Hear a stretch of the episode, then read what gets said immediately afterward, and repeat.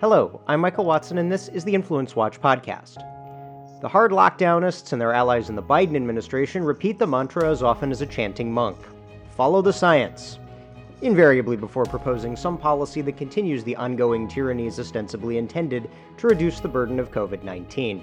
But what happens when the science conflicts with the permanent lockdown ideology, as it does over school closures? Then stakeholders get involved and the science need not be followed. That is exactly what happened when the CDC issued its guidance that supposedly would lead to school reopenings, which conflicts with the teachers' union's position of lockdown today, lockdown tomorrow, lockdown forever. The New York Post and center right group Americans for Public Trust obtained emails under an open records request showing the CDC and the American Federation of Teachers collaborated on issuing unnecessarily restrictive reopening guidance, with at least two of the union's proposals being issued by the CDC nearly verbatim. Joining me to discuss this special interest influence is Kerry McDonald of the Foundation for Economic Education. Uh, Kerry, before we begin, could you tell our listeners a bit about your work with FEE?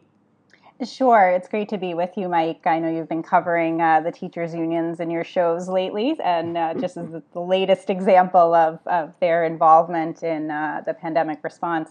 Um, yeah, I'm a senior education fellow at FEE, the Foundation for Economic Education, which is the country's oldest uh, libertarian think tank, founded in 1946.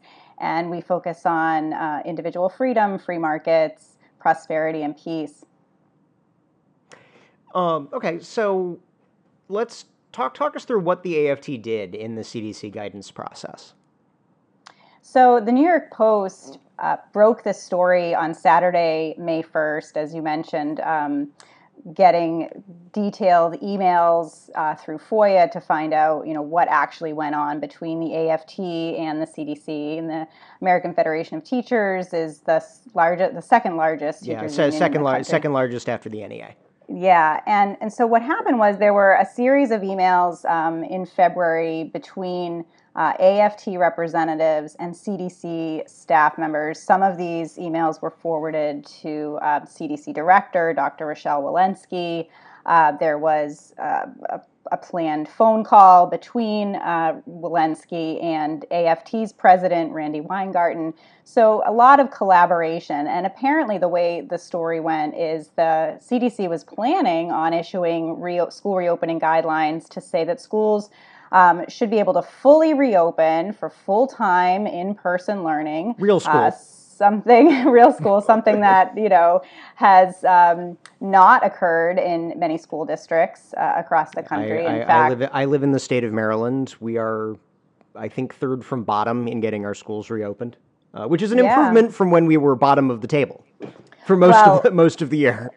right. Well, as of April 19th, only 47% of U.S. public school districts were open for full time in person learning uh, with most of the remaining districts doing some kind of hybrid model with some in person and some remote learning. So um, apparently, and, of course, CDC... the New York Times, the New York Times, uh, you know, no den of free marketeering or other right wingery came out sometime earlier this week uh, with a piece showing just how many up to 3 million students because of remote learning have just disappeared from school. Right. Yeah, there's been just massive disruption in education, of course, family life over the past year. Um, and I think we'll get into this more. I know you've covered it in the past, but it's really uh, teacher union influence that at, certainly at the, the state and local levels has influenced school reopenings, in fact, more than any other factor. Um, Brown University researchers found last fall that it was politics and teacher union strength that was the prime reason um, to indicate whether or not a school district would reopen for full time in person learning. Um, additional research that was just published in March in Social Science Quarterly by researchers Corey DeAngelis and Christos Makridis also concluded the same thing, saying this has nothing to do with science. This is all about how strong the teachers' unions are. Uh, it's completely politicized, and um, school reopening decisions are based on that, not based on any kind of community transmission rates or any kind of science. Yeah, any any any scientific, any virological evidence. It's just you know how how much influence the teachers union has. Right. And so you would, you know, hope that the CDC would be above um, that kind of influence from a, a, a, lobbying group, a public sector union, but apparently they weren't. As I said, they were, according to the New York Post, planning on issuing guidelines that said uh, a full reopening of in-person learning I mean, makes I mean, sense I, I, regardless I remem- of community remem- transmission. Yeah, I, remember back when this was being debated that that Dr. Walensky, uh, you know, come went on. I, forget the program, but she she went on. She said publicly that um, you know, it was time to reopen at least elementary schools and that they could reopen fully five days a week with, you know, that, that, that the reopening could be secondary to their ability to maintain social distancing. Uh, and then after she did this, from actually it was from the it was from the White House, from the White House podium. The next day, Jen Psaki, the spokesperson for the Biden administration, which of course is in office in large part because of the political efforts of the teachers' unions. Uh, she said, you know, uh, Psaki says that Walensky was speaking in her personal capacity, even though right. she was speaking as the director of the Centers for Disease Control from the White House.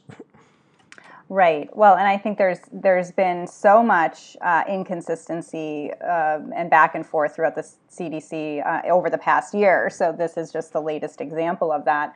But I think what was disturbing was that the CDC was apparently planning to issue these this full time in person learning um, report or recommendation, and then they had these this email exchange. Um, members of the AFT cons- uh, used the term thought partner in referring to the CDC. Uh, so there was definitely you know some hefty collaboration there.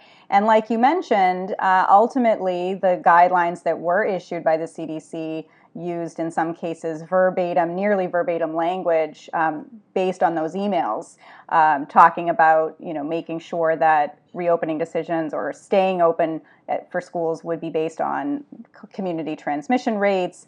Uh, there were also some concessions in there about um, having the CDC indicate that teachers could continue to work remotely if they were considered um, in a high risk category for uh, the coronavirus. Even, even though in even though in many states teachers have been prioritized for vaccination. Exactly. And and, exactly. and I mean and I mean at this point, uh, certainly in Maryland, Virginia, and D.C., which with which I am most familiar, but I believe the entire country, every adult American is eligible to be vaccinated. That's right. And of course, these um, recommendations were issued in February. February 12th was when the CDC ultimately uh, issued their recommendations. Um, these emails and phone call preceded that. Uh, so, in addition to uh, encouraging the CDC to change their guidelines to talk about allowing for remote learning for um, high risk teachers, there was also uh, a stipulation in there that if a teacher lived in a household with a high risk person, that that teacher would also be uh, allowed to continue working remotely. And all of that language got incorporated into the February CDC um, guidelines for school reopening. And, and, and let's be clear that the the extent to which the United States has shuttered public schools, ostensibly because of COVID, is completely out of line with international practice. That, that that's my understanding. Yeah, a lot of other countries um, have prioritized school reopenings, um, including countries that have been hard hit by uh, coronavirus, and then even um, and the, and even ones that have had more more vicious lockdowns. Otherwise, I think that's right. Um, and in some cases, I mean, I think of England for as an example has had hefty lockdowns um, and and has shut their schools down for short periods of time here and there um, over the past year. Um, but they've also prioritized full time in person learning, and in fact. Um, even uh, children under 12 don't even have to wear masks in schools in England. So there's just been a lot of different policies coming out of different countries, and, and I think and, it does point to the influence of the teachers' unions here. And well, and and again, because I know I know, in, in, again in my case, I live in Maryland, I work in Washington D.C., uh, you know, which are two state equivalent jurisdictions with extremely powerful teachers' unions, so they have had pretty brutal school closures. You know, there are large parts of the country where schools have spent most of the past year open. Uh, Florida, Iowa, the Dakotas, Wyoming, Um, you know, if you go to the Burbio school reopening tracker, you know, there there's a lot more.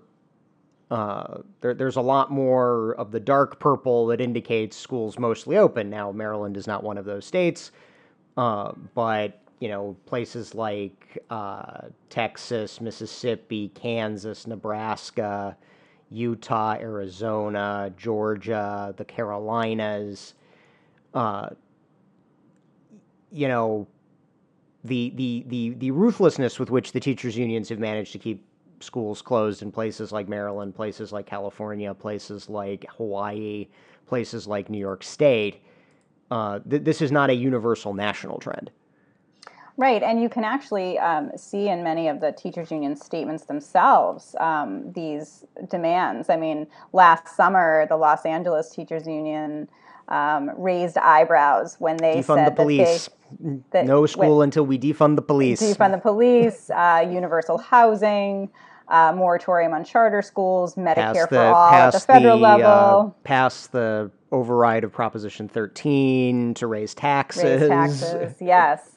Um, and then more recently, the Los Angeles Teachers Union um, fought for and won uh, childcare subsidies for their teachers um, to reopen. And that was something that uh, a lot of uh, parents and citizens um, really balked at because here they because said, they yeah because have... the, the parents have had to arrange childcare because of the teacher strike um, for the past year and then the union's getting bailed out Exactly. And so now, right, so teachers are now saying, well, we'll go back to work, but only if you give us uh, childcare subsidies. But they won that. And so it just shows the, the strength of teachers' unions, as you mentioned, in particular parts of the country. Um, and, and I think another point to remember, too, is that private schools have been able, for the most part, to stay open for full time in person learning. I mean, I, mean I, I, know, I know in the state of Maryland, uh, there were a couple of counties, my county, Anne Arundel, and Montgomery, which is a suburb of Washington, D.C., that is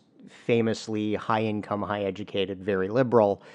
Um, and the governor, who has spent most of the past year, Governor Hogan, who spent most of the past year saying that my hands are tied, I can't do anything, I am the least powerful man in state government. Uh, he he overrode the the counties that wanted to make sure that private schools stayed closed. Uh, now he didn't do it for the rest of the rest of the parents of the state, but he did manage to uh, to come down in this one instance. Yeah, I mean, but I think it's what's interesting is that a lot of um, parents are really voting with their feet, and you've seen this sort of exodus from district schools uh, nationwide over the past year, um, with the majority of states uh, indicating that they've had enrollment declines um, that are related specifically to school closures or Somebody, I think it was Arlington. Plans. I think it was Arlington County, Virginia, yesterday announced that their enrollment had declined by eight percent. It, it, could be certainly in certain cities that's the case. I know in Arizona, overall statewide uh, public school enrollment was down five percent this year. Here in Massachusetts, where I'm located, it's down four percent.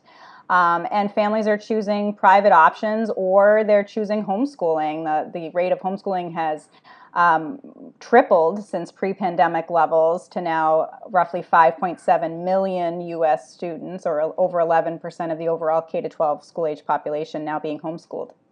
And, and I think, uh, you know, and then there's public policy that has been, um, you know, collectively bargaining uh, these, te- these obstinate teachers' unions. Uh, I know uh, you, you mentioned earlier with his research on um, on union power and how it has correlated with school closures. Corey DeAngelis, uh, who's been campaigning uh, for uh, for funding students instead of systems, and he's been pointing, he's been uh, been taking note of all the states that have been expanding their various state-sponsored school choice programs. I know West Virginia passed a very expansive uh, school choice program. What are some of the other states that have taken action?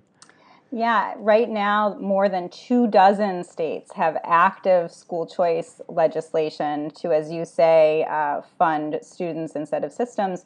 Support overall for school cho- choice policies um, is through the roof.